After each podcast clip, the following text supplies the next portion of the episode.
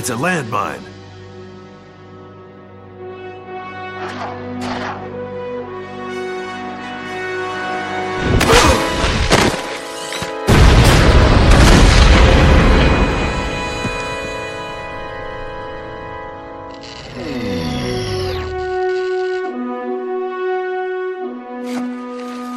G.I. Robot sacrificed himself, not just for us, but for every mother and child back on the home front.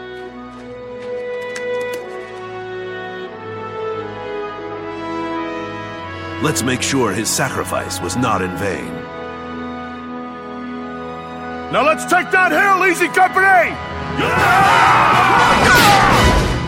Hello, and welcome to a special episode of FW Presents, the anthology show of the Fire and Water Podcast Network. This episode, we're celebrating Veterans Day and hashtag War Comics Month. This gives us the chance to celebrate the fantastic genre of war comics and also say thank you in our own geeky way to veterans in our podcasting community. I'm one of your hosts, the irredeemable Sad Sack, and with me is that lovable grunt, Combat Kelly. How you doing, buddy? How you doing, Shag? You'll notice that I changed uh, my name in the notes. You had something else, but I, I, I had Bulldozer. It, Bulldozer. I changed it to Combat Kelly because everyone remembers Sergeant Fury and his Howling Commandos, but very few people remember Combat Kelly and his Dirty Dozen, the briefly running Marvel Comics War series, and I want to I want to try to bring that back. So call me Combat Kelly for the length of this episode. Will do, Combat Kelly. Thank Are you, you. making that up, or is that really a thing? No, that's really a thing. It's Okay, I character. just- yeah. I've never heard of it. Well, again, that's I've never- it. That's why I'm doing it. I'd never heard of Big Ito till a few years ago either. So here we go. We learn something every day. that was a real, real series. Yeah. So, of course, over on Digest Cast in previous years, uh, we've done special episodes surrounding Veterans Day and the War Comics Month. Uh, but this year, we wanted to expand our options of what war comics we were going to be uh, covering. So we moved away from just the DC Digest and opened up uh, the field to any war comic. and that means I did exactly that and picked a DC comic anyway. But Rob picked a Marvel one, so that works. So for those of you who are inter- out, all right, for those of you international listeners, you might be wondering what exactly is Veterans Day. You've probably heard it referenced. So basically, what it is here in the United States, it's a public holiday. It's held on the anniversary of the end of World War One, which is November 11th, to honor U.S. veterans and victims of all wars. Now, in 1954, Veterans Day replaced the previous holiday, Armistice Day. So a lot of you might know it better as that term. Now, we all know that this is a very politically divided country right now. Uh, it's not fun for any of us, really. However, I believe that we can all come together in thanking the men and women of the United States Armed Forces who have put their lives on the line to protect our country and our freedom. So, to all the veterans out there, you have our respect and our appreciation. Thank you very much. yes, and a very special Happy Veterans Day to my dad, Petty Officer Second Class John Kelly. Aw, that's awesome. I didn't realize that. That's fantastic. So uh, now, when we, when whenever we join in on hashtag War Comics Month, and I'm using that term on purpose, folks, uh, we'd like to thank our buddy Luke Jaconetti for kicking off this annual celebration. So uh, several years back, Luke came up with this idea to honor and celebrate service and sacrifices of our veterans, as well as sort of shine a light on war comics.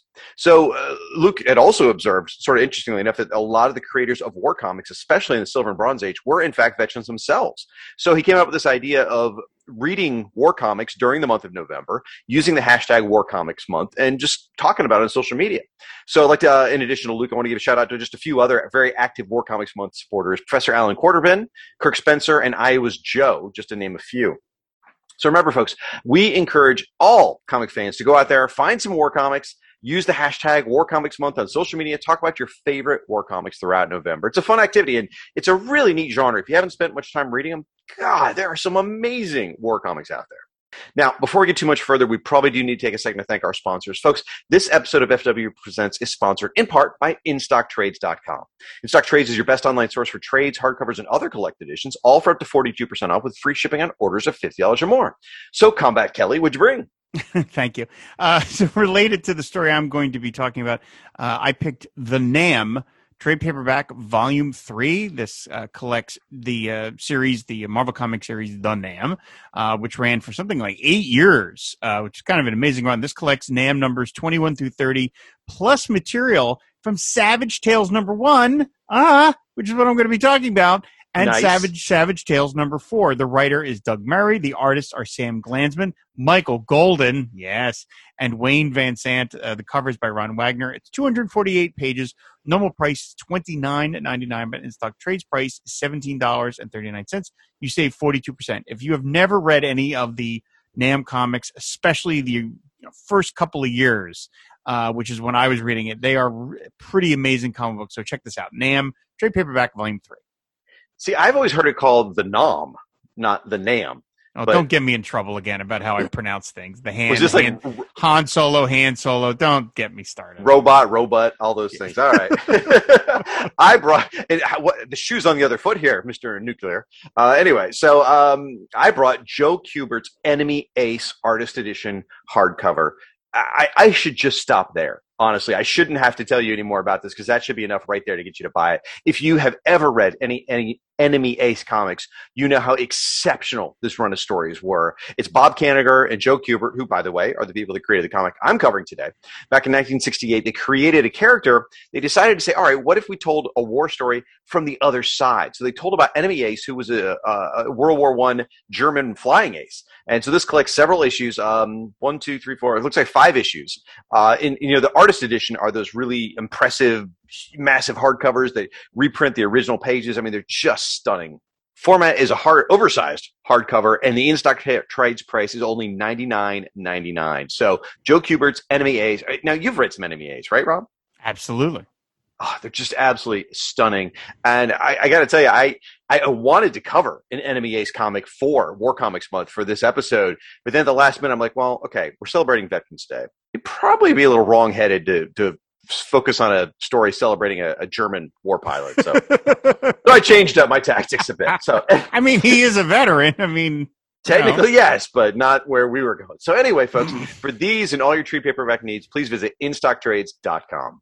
So, folks, also, we need to take a check, second to thank you folks at home for your support through Patreon because running the Fire and Water Podcast Network with so many shows requires a lot of online hosting and other services and things like that.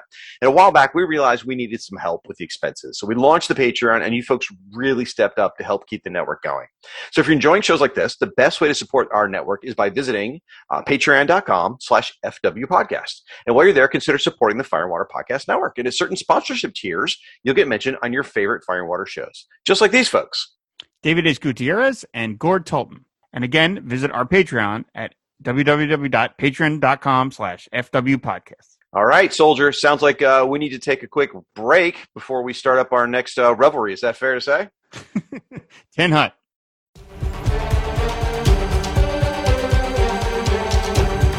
There's something like 115,000 English language podcasts in the world, and no doubt hundreds of them are aimed at the comic book genre.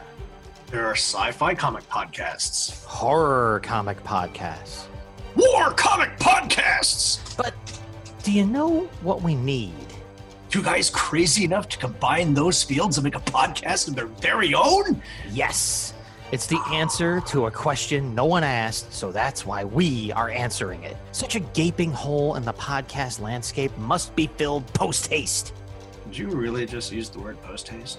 The Weird Warriors podcast covers the Weird War Tales comic book series published by DC Comics from 1971 to 1983. Along the way, we'll also check out other horror and war comics published by DC, Marvel, Charlton, and any other targets that may present themselves to us.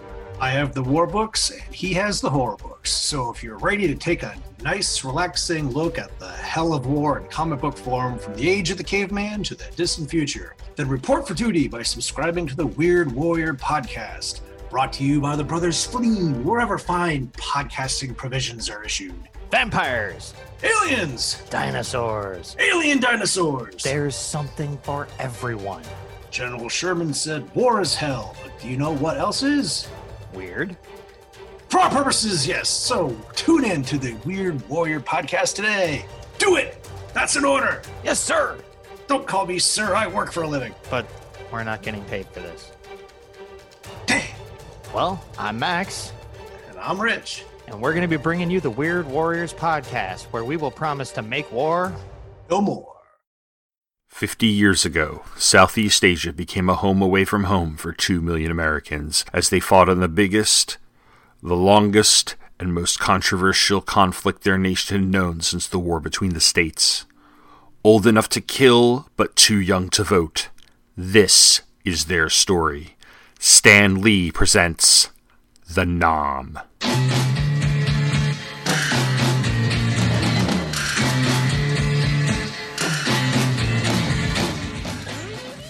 Join me, Tom Panarese, as I bring you an issue by issue look at The Nam, the Marvel Comics series that documented the lives of troops in the Vietnam War.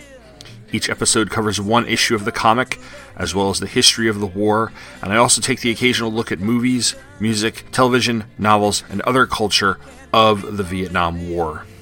New episodes drop every two weeks at twotruefreaks.com and popcultureaffidavit.com.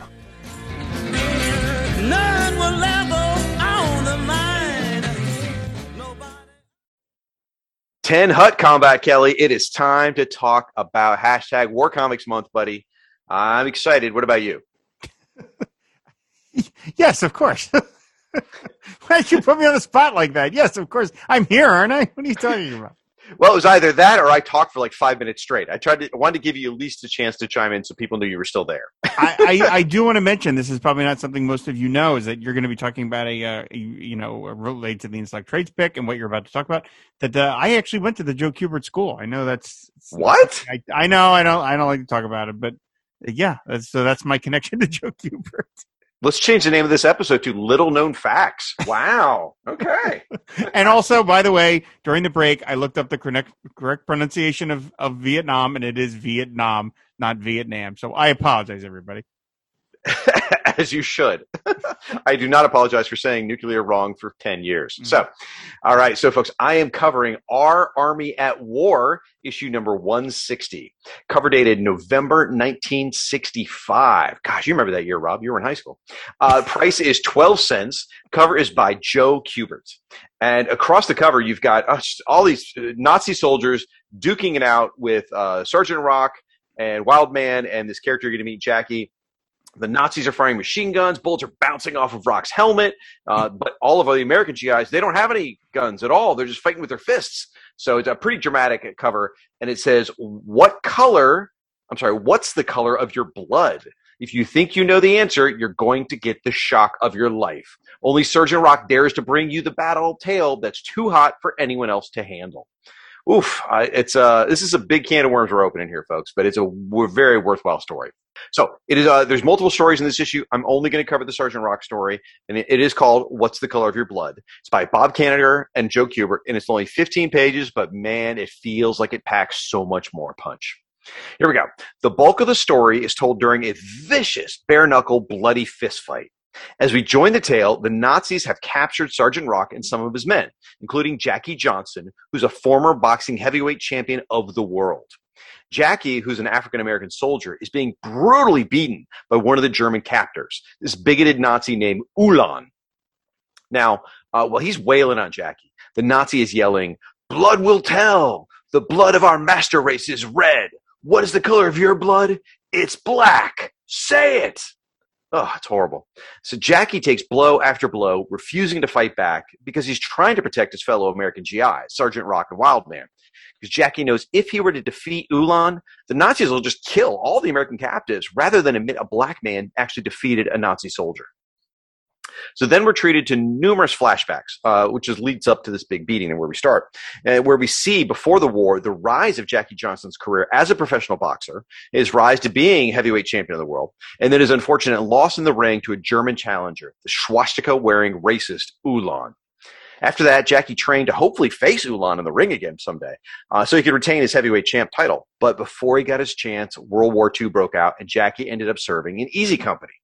So Jackie ends up saving Easy Company several times, but he always seems haunted by his desire for a rematch with Ulan. Then one day while they're out on patrol, Jackie, Sergeant Rock, and Wildman were all captured by a unit of Nazi paratroopers. Among them was the German Ulan, the boxer who defeated Jackie. So Ulan insists on a rematch with Jackie, taunting him uh, repeatedly with all this racist rhetoric. So then we finally catch up with the beginning of the story where we started, where Jackie's refusing to fight back to protect his fellow American soldiers. But then Rock, Sergeant Rock, begs Jackie to fight back. Finally, Jackie unleashes a fury, knocking out Ulan. Now, as suspected, the Nazis try to kill the Americans to cover up a Nazi losing to a black man. They even try to kill Ulan for his failure in the fight. At that moment, the rest of Easy Company arrive. They overpower the Nazis, but not before the Nazis grievously wound their own German shoulder, Ulan. The only way to save Ulan is with a blood transfusion, and Jackie immediately volunteers to help save the life of the man who's brutally beating him simply because of the color of his skin. In the end, Ulan is saved by Jackie's generosity and Jackie's blood, and the German admits that he was wrong. He acknowledges the color of Jackie's blood is red. Oof, I know it's a long recap, but I just there's so much I didn't want to skip in there because it's a really powerful story. What'd you think of this one, man? Uh, well, okay. I mean, it, brilliantly drawn by Joe Kubert. I mean, Mhm. just I mean that's redundant. Of course it was. Uh, you know, for God's sakes. But I mean, even even uh, even by his standards, uh, beautifully done. The fisticuffs is just marvelous. I love the way he draws the, the Ulan, the guy with his cauliflower cauliflower ear. You know, like he Mhm. just looks like a goon. Um, I think the ending where where Ulan kind of like quote unquote learns the the, the wrongness of his ways is a little like mm, really because he's Yeah. a Nazi. They're not going to learn. Would they? We're living in that world now. They don't learn. But you know, this is Robert Kanigher writing a morality tale for a children's audience. I mean, Yep. obviously, this comic was meant for children, uh, not little kids, but younger kids, and he's trying to teach them a lesson. So I'm okay with the the slightly pat ending because he's he is trying to teach you know little kids again, not little kids, but you know younger readers to maybe you can learn the error of your ways no matter how bad you are. Like even if this guy can change, anybody can change. And so yeah, typical Bob Kanigher, not subtle, but it's not trying to be in a lot of ways. And so it's very effective. And the other thing I really liked about it, and recent Hollywood movies still have this problem, is the whole. Have you heard of the phrase like w- regarding movies like the magical Negro? Are you familiar with that phrase? No, I'm not. Okay. In movies, that's a that's a black character in a movie who shows up to teach the white person the error of his ways. And it's like Oh. The, the the you know it's like uh, Will Smith in the Legend of Bagger Vance. Like he's literally like a ghost who shows up to teach Matt Damon to be like a better person or like a better golfer or whatever, and becomes a trope where it's like, oh, okay, African Americans don't have any agency in the story. They're this sort of otherworldly figure that's there to teach the white guy the the, the lesson. In this story, the boxer character Jackie is the main character. Mhm. He is straight up the main character. It is not a Sergeant Rock story. He's in it, but it is Jackie's story, and that's I liked about it the most is that they kind of for this story put Sergeant Rock to the side and made Jackie the main figure, which I thought was a brave thing to do because this is Sergeant Rock's comic, but also just like Bob Kanigher was ahead of the you know the movie industry by 40 years by doing this in a 1965 story. So I thought it was very effective. I would say the the part where Ulan changes his mind at the end and says, "I was wrong. Your your blood is red." I feel like that's almost more tacked on. It's like there's really two messages. There, there is the "you can change" part, which does you're right. It rings a little bit hollow. But the main message is basically what Kanigher's saying back in 1965. He's telling kids that if you're a racist, you're an asshole. Is basically what he's saying. And you know what, Bob? That's a great message to convey, and I'm all I'm on board with you, buddy. And it's it's interesting too because you got to think about this from the 1965 lens. Like to us, well, actually, the racism issue is pretty topical right now, dude. Mhm. But but for the for someone like you and I, the our upbringing, it's like, yeah, no duh, yeah, racism's wrong, we get it. But in 1965, I mean, you put it in the time frame frame of reference there. Like that's only 10 years after Rosa Parks refused to give up her seat on the bus. You know, 1965. It's the same year Malcolm X was assassinated. Um, it's the same year that the Voting Rights Act, uh, Voting, Voting Rights Act, was enacted, which uh, freed up some of the horrible things that were going on, preventing African Americans from, from voting. So, I mean, it was a whole different world. And for Kanigher to put this in a comic in 1965, I think that's pretty brave. Yeah, you have to wonder uh, whether this issue sold well in certain parts of the country because Yeah. they're not, they don't hide it. I mean, the, the as you mentioned, the title of the story is right there on the cover. It's not like Mhm. it's a you know like it wasn't like they were hiding it and just they were assuming you were going to buy an issue of Sergeant Rock and then you get the story and you're like, if you're bound to be, you know, if you're offended by it, again, screw off. But nevertheless, you know what I mean. They if if if this is the kind of subject you don't want to read, the cover is telling you about it right from the get go, which again is kind of a brave thing for DC to do. Yeah. Now, I, I did a little research on this, so that I, I can't claim credit for this insight. I found these on some other websites, but this story echoes the real life story of Joe Louis. Who's of course a famous African American world uh, world heavyweight champion.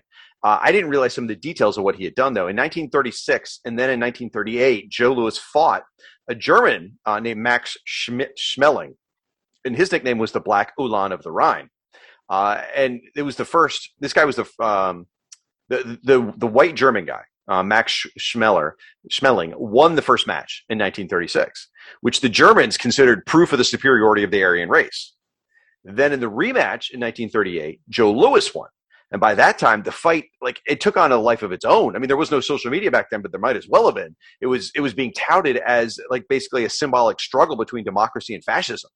And so you can see Kanigher was really trying to touch on that with the story. I mean, so much of the story overlaps with that kind of idea that I was definitely trying to, to touch on that touchstone. And uh, another piece that, again, I, I, I can't claim credit for this. I stumbled across this in my research. Technically, black soldiers and white soldiers did not serve side by side during World War II. However, as you talked about Sergeant Rock, you talked about Kanigher trying to teach a lesson. I mean, he was never too uh, that is was never too preoccupied with historical accuracy if it stood in the way of telling a meaningful story that resonated with that modern reading audience. So in this case, you know, he bent the rules a bit, but I think it's just very, very effective. Yeah, you're not reading. You know, nobody was reading Sergeant Rock comics for, you know, deeply realistic views of how World War II was conducted. Well, if you, if, if you read mean, those letters, if you read those letters pages, some people were.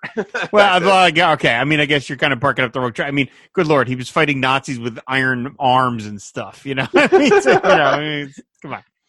So now my recap focused on the racism issue, certainly, but there are some really great war comic type moments in this thing. There's like a one part where Sergeant Rock and Wildman they're just cutting loose, punching their way out of Nazi captivity, which is awesome.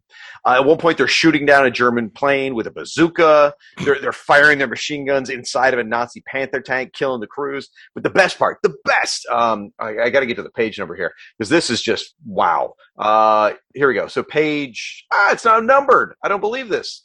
Okay. Oh well. I'll just describe the scene to you, folks. So what happens is there's an overnight, there's a mortar attack. It's just shock, shocks all everyone, and the Nazis have you know mortared our guys.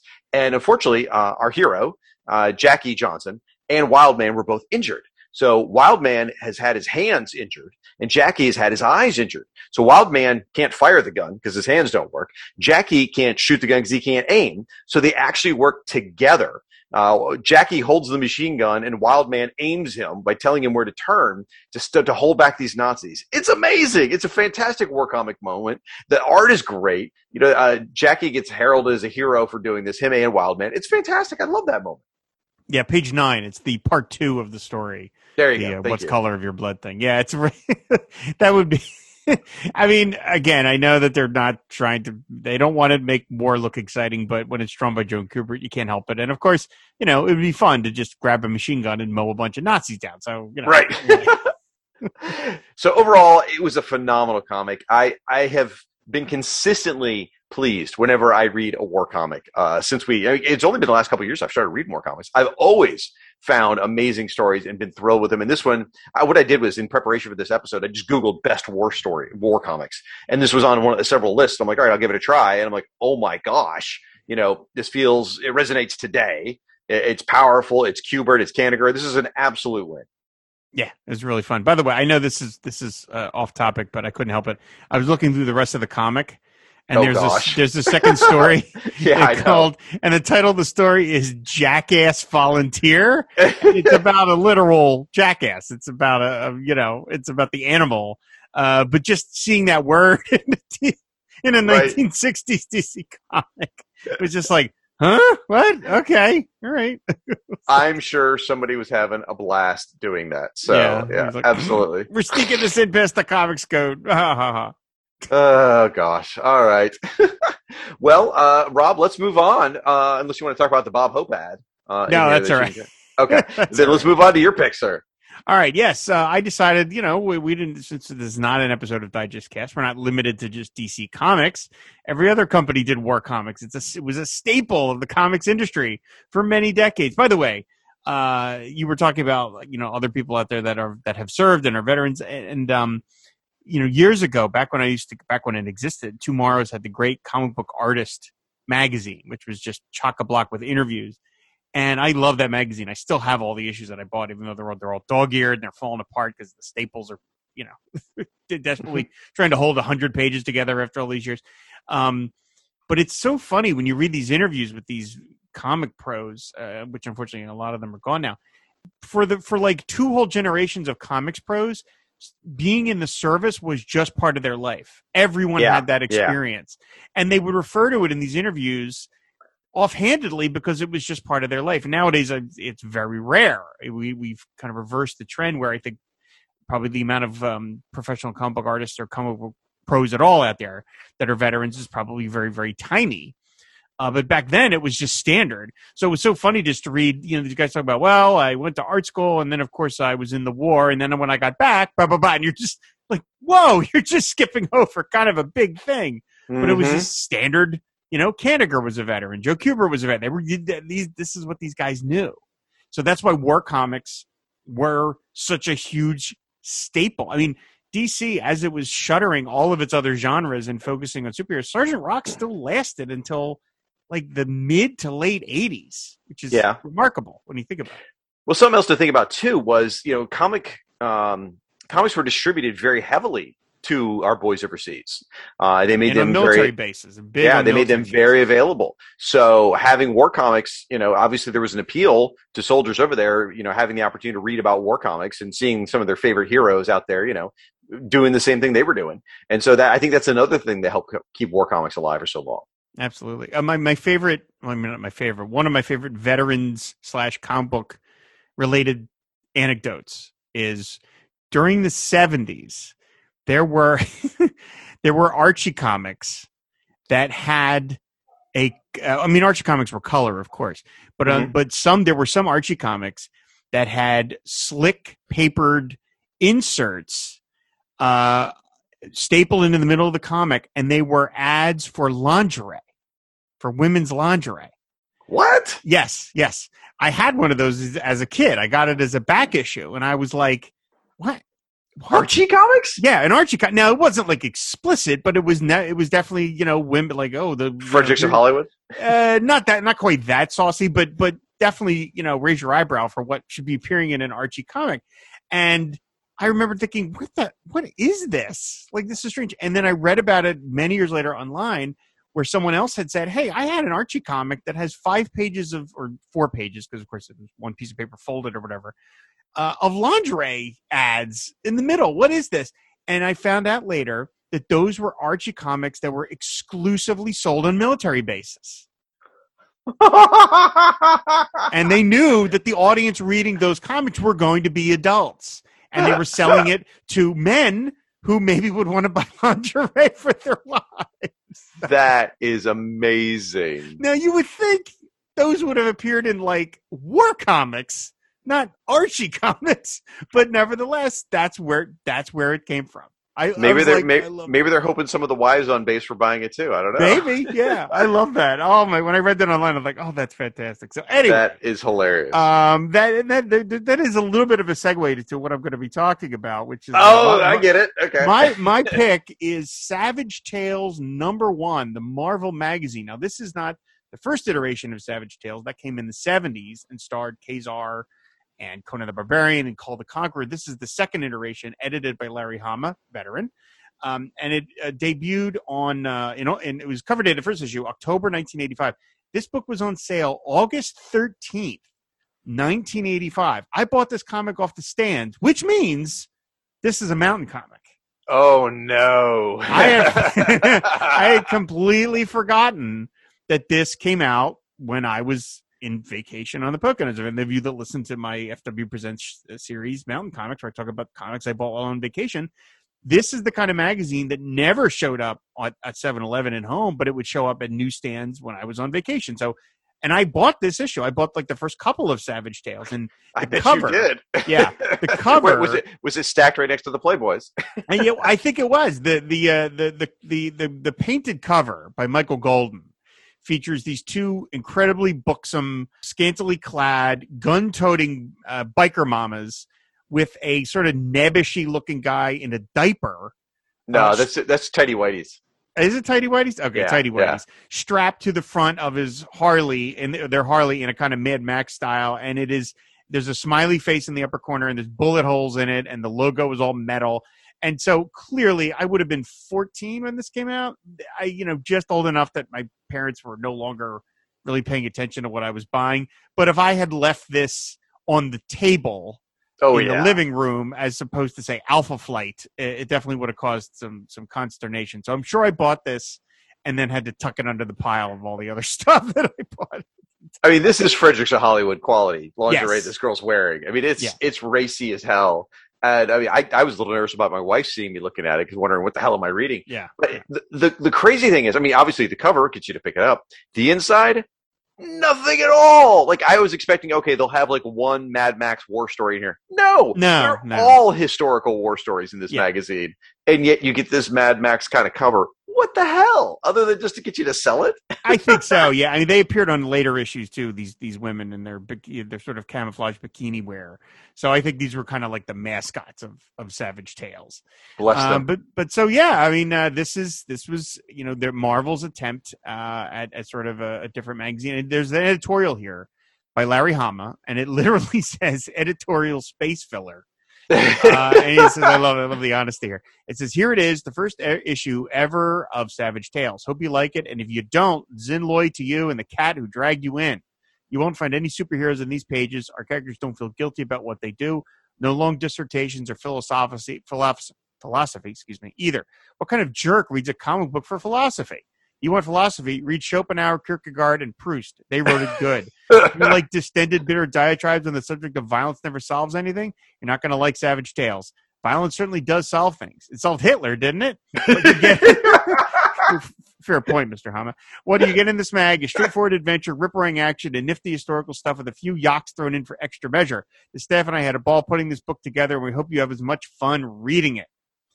oh my Um, gosh! so- how how awesome is that? Yeah, I mean, look, one of the other things that I learned over the years, probably against from maybe Back Issue Magazine, was that Conan, uh, Savage Sword of Conan, the, the black and white magazine, Mhm. which was for many years the last remnant of Marvel's black and white magazine uh, line, because they they had punched they published a, a lot of them in the seventies, and they all started fading away.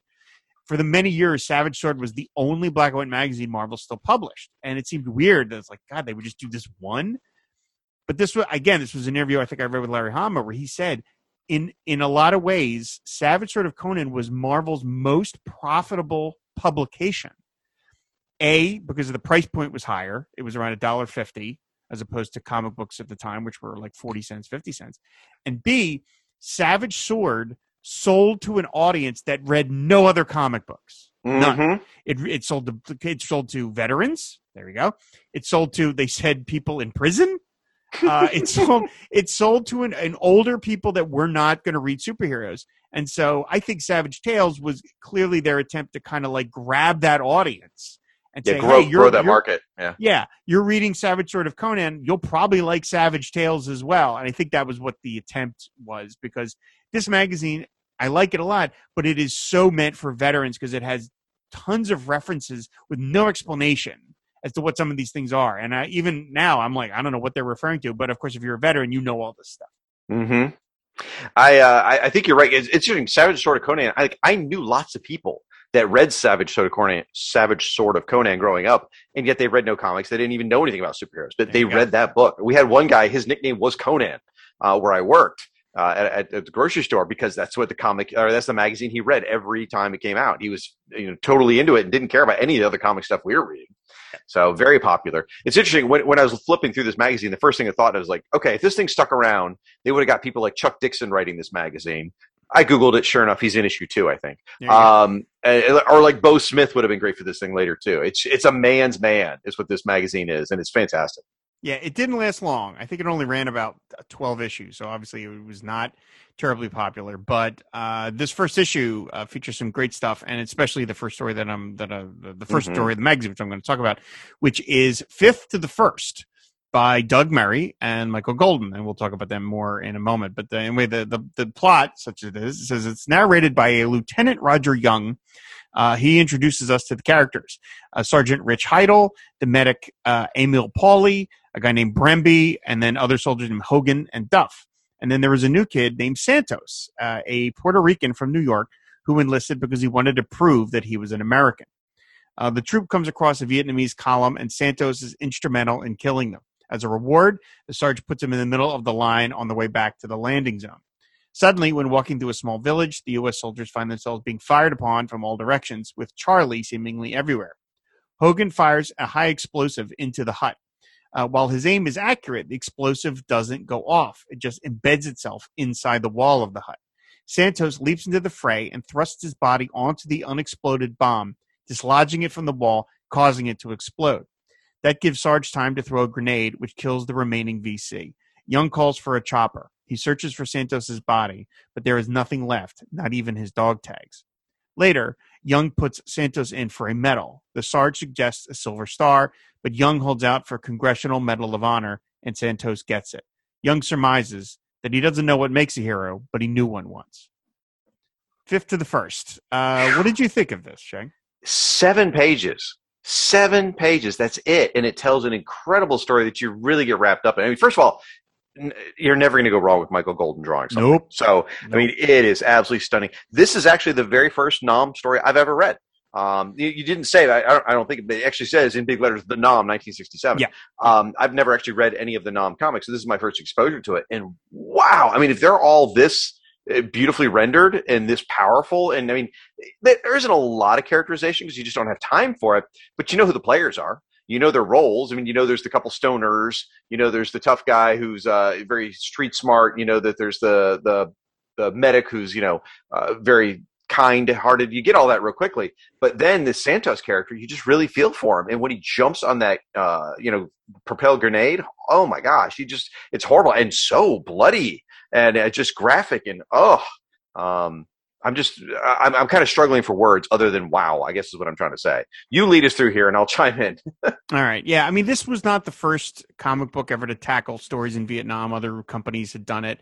Uh, but it was still, you know, obviously a touchy subject because, um, I mean, all wars are terrible, but uh, it is easier, I would imagine, to write uh, a World War II story, uh, World War One story, maybe even a Korean War story with a little more rah rah patriotism as opposed to Vietnam, which is just a kind of a dicier subject, and it's you want to, you know, not simplify but make it just so like a John Wayne kind of thing, where it's just like John Wayne just regarded all the wars are the same, all wars are great. Like, well, no, you know, uh, we have to you have to approach this with a little more sensitivity, and of course, Doug Murray and Michael Golden, both who are uh, were veterans, um, approach this with that kind of sensitivity where you know it's the the stuff that Santos does. First of all, I mean, he, the fact that he even has to uh, you talk about the characterization. It's very brief. We get we Yep. get in literal for some of these characters. They get one couple. They get a couple of sentences, and then that's it. Because you said, this thing is only seven pages. But the idea that Santos has this sort of chip on his shoulder that he's not treated, uh, at least in his own mind, or maybe back home, that he's a full American because he's Puerto Rican. He's got he he signs up. He talks about that he volunteered to do this, and then he makes the ultimate sacrifice for himself. And there is a lot of hardware talk. Um, there's this bit about this uh, this explosive that gets fired. It has to rotate a certain number of times before it will explode, and it is built that way so you don't accidentally blow yourself up Exactly. firing it. And the problem is they fire it into the hut and it hits the hut before the the rotations can complete, which causes it to just embed itself. And it is when Santos jumps on it, he dislodges it, and it allows the rotation to continue, which causes the explosion. Um, but I love the fact that uh, some of the stuff that that Murray, Doug Murray, plays upon here in terms of getting rid of some of the, some of the comic book tropes. First of all, no word balloons. There's no word balloons in this whole story Mm. everything is told through captions. Everything is told by uh, Lieu- Lieutenant Young, but there's no word balloons. And then, uh, secondly, I love on page two of the story where he says, "All in all, this ain't Sergeant Fury and his Howling Commando. No heroes here." I love that immediately. That it's sort of isn't it's not Doug Murray um, like crapping on Marvel War comics, but he's just sort of saying, "Hey, look, that is not what this is going to be." Right. If you if you bought this comic thinking that's what you're going to read, that's not what you're going to get. And obviously, once you get a page or two in, you're going to realize, oh yeah, no, this is it's got this is much more serious minded. Um, artwork wise, yeah, it's Michael Golden, one of the greatest guys ever to do it. I don't think I've literally ever seen a bad Michael Golden art job. I can't think of a single time I've seen him draw something that wasn't brilliantly done. Well, I- Um, that goes without saying, but but there's some that are better than others. And this is like I, I mean I've read a lot of issues of Micronauts. I've read a lot of stuff, and you know it's all great. But then there's there's always going to be stuff that's better than others. And this is I mean this is art. I mean this is truly exceptional. Uh, gorgeously pens because there's no color either. Too, by the way, Yeah. you're just reading black and white. You really get a chance to really study the line work. I mean, it's every panel is stunning, man. It's just gorgeous. His he manages to make some things cartoony which shouldn't work and yet it does. I don't know how he manages to do that because you would think Like the making it- faces. the faces. There's a scene where he they uh they get a drop they get the drop on a bunch of uh, vc and there's like you see this one guy in the background and it looks practically like bugs bunny cartoon. Like the eyes are like woo guy! It's i mean it's not that bad but it's close. And you would think it wouldn't work and yet it does. Second again we're gonna have some of these pages on the the website. There's no gray tones either. It's just Ah. black and white. And one of the things that golden does with his inking he always inked his own work which is uh, probably best because he actually knew how to do it. But he manages to convey incredible depth of field with just the width of his line work. And like an example i can give you is on page two of the story where we're introducing the characters and we're introduced to the uh, the medic the one who's praying Mhm. and he's in the foreground and he's got his arm he's got his fingers folded like he's praying. There's another soldier walking behind him but he is the way that golden inks it. He inked it with a i think a lighter uh, width of pen which makes the lines on the guy in the background thinner. So you immediately get the sense of depth and knowing what you're supposed to look at in the panel. Yeah. incredible and really hard to do when you're not dealing with color. Because when you have color you can you know make the background monochromatic and make the front you know full color or vice versa anything to separate the images but when you're black and white you don't have that but golden is able to do that in just with just the the line width he's uh, he's able to control with his inking so this N- thing now, is now that you pointed that out, I see that in a lot of the panels. Actually, Yep. he's done that in several places Yep. throughout the issue. Wow. Yeah, it's absolutely stunning work, and I have to figure that this. I mean, the the the Nam, excuse me, Nam comic book did not start for another year after this. There was a one more installment, a fifth of the first, in issue four of Savage Tales, also by Murray and Golden, and I have to figure that this led to the Nam being a regular series. They maybe they figured this this really had a uh, the, you know, there's a lot more to do here, and so it ended up leaping leapfrogging into its own series. And like I said, that book ran for like eight years, not drawn by Michael Golden the whole time, but uh, I mean, it ended up becoming a pretty big deal for Marvel. Well, I remember at the time because I, I had a friend who was a big collector of, of just always following the hot trends, and he had collected GI Joe for years. And within a year of the Nam heading coming out, I mean, he he was like, okay, I still love GI Joe, but if I'm if I'm investing for money, the Nam is where I'm investing my money. I mean, he bought a bunch of those specifically as collector's items, um, Hmm. which is surprising. By the way, I just want to touch back on an earlier point you said about you know whether it was brave or not to to address the the Vietnam story in comics at this point. I mean, my perspective, keeping in mind I'm I was a kid at this point, right? I was 15 or 13 in 1985, but um, the Vietnam wasn't talked about that much in popular media. It seemed like the the touchstone, at least from my observations growing up, that sort of like opened the gates and said it's okay to tell Vietnam stories was the movie Platoon. Uh, at least from my observations as a kid, and that wasn't for another year. So this is a year before that. Uh, so I I think it was pretty brave doing this. Yeah, you certainly didn't see it in comics at all. I mean, uh, you weren't because comics aren't always necessarily the the greatest uh, medium for uh, subtle subtlety. I mean, it's so it's funny. Larry Hama sort of jokes about you know philosophy. We're not doing that here. Go go read your Kierkegaard somewhere else. Um, but but this story has a real sensitivity to it in that it doesn't regard what Santos did as you know some sort of ah rah rah go America. It's no, this guy had a sort of score to settle in his own mind, and he made it, and he had to do it by sacrificing his own life. And that final panel of uh, talking about we see Lieutenant Young, and he's looking, and there's a there's just just a um a ripped up boot, like that's all that's left of this guy. This guy has just been obliterated, and then we see an inset of the photo of Santos. Uh, that he presumably sends to his dad because it says it's signed. I made it, Dad, and it says Santos. And then there's the the Congressional Medal of Honor attached to it. It's a very powerful ending. And like I said, I was 14, like you. Uh, you know, I had Platoon had not yet come and not yet come. I had seen some. There have been other Vietnam movies before that. Uh, Coming Home in 1978 was a huge film. Uh, but uh, but yeah, I mean, as a as a teenager, I wasn't engaging with that that subject too terribly much. And this was one of the early instances, especially in a comic book, and it was incredibly incredibly powerful. And I rereading it again for this, it has lost none of its punch. Uh, even after there's been a million other comic stories and a million other Vietnam movies, it's just really, really beautifully done. And like I said, that's why I liked the Nam so much because Murray and Golden are just a perfect combination. There's a couple things I picked up on too. As a like the first page, I, I should have mentioned this earlier. The, the the second panel, the guy's talking on the phone, right? You know, calling it in the radio phone. But it's the Golden takes the time to put the detail in that it's covered with a plastic bag because obviously they're Yep. wading through water and everything else. But you notice that as a reader, you're like, oh wow, that's a that's a pretty minute detail to include, which it just again goes to show how much Golden put into this. And then the other thing you, you mentioned about uh, you know, the reasons and, and patriotism and, and whatnot. You're right. I, I hadn't noticed that either. There is none of that in here. There, there is no point in this issue where they talk about their mission. They don't talk about what they're trying to achieve. They just mention they were drafted and they're trying to survive and they're just doing what they're supposed to do. There is no rah rah America. There is no we're here for this reason or that reason in Vietnam. It's just I was drafted just like everybody else and we were walking through the jungle and this is what happened to us. So it, it is sort of different than other war comics we've read, where it's not trying to make a big picture. It's just telling one man's, uh, one small little guy's story, uh, on and with his big heart. And just seven pages. I mean, it gets all that done in seven seven pages. Um, these books, uh, these bank, these Savage Tale stories, as far as I know, have not been reprinted anywhere in full.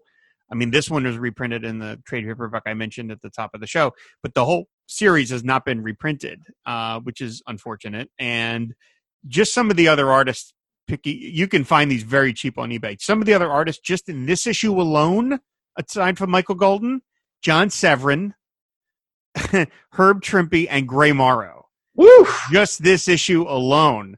So, I mean, Larry Hama really lined up some amazing contributors for this series. It's gorgeous. I mean, I'm flipping through all the other pages. Just stunning work. Wow. Yeah. Now, it, now we're obviously we're talking about a Nam story. We should. Uh, you've already heard the promo, but let's give shout out to Tom Panarese. Uh, he actually covered this particular story uh, in his podcast "In Country: Marvel Comics: The Nam" uh, in episode 55. So definitely, if you're really interested in this, check out uh, Tom Panarese's work with uh, covering that series. Oh yeah, if you like that comic and you do that's you can't go wrong with Tom Show because it's the deep dive on that series. Yeah. So, well, Rob, another War Comics month behind us, buddy. I mean, I, I'm going to read some more War Comics. I, I'm probably going to read some uh, War That Time Forgot because I love dinosaurs fighting soldiers. Doesn't necessarily qualify as hardcore war stories, but darn it, I count it anyway. I love them so much. Any other war stories you might dive into this month? I, have to say, I really do want to go find some Combat Kelly and his Deadly Dozen story. I really do want to read that. Uh, I don't know if they've been reprinted anywhere. I might have to get them off of eBay and just buy the original issues. But uh, that that just uh, I don't know that that name appeals to me so much that I think I want to give that a shot. I love it. You should. You absolutely should. So, folks, uh, go out to our website, which is firewaterpodcast.com. This is appears under the FW Presents feed. Leave your comments there. Tell us either about these stories that you've read, uh, these particular ones, or mention some other war comics you love, or maybe some war comics you're reading right now. And while you're out on social media, on Facebook and Twitter, you can find us at Firewater Podcast, of course, and use the hashtag War Comics Month this month, all through November. Read some more comics, celebrate them, and uh, also take some time to say thank to a veteran on Veterans Day, please. So I think that's going to do it, Rob. Anything else you want to say? No, I think that's going to do it. All right. At ease, soldier. Duty, That's how they got us. sacrifice, That's what they expect of us. feelings, Those you try to lose. fear, That you can't forget. friendship. Sometimes you just have to work with what you got. It's not just a war. It's their tour of duty. Thursday on CBS.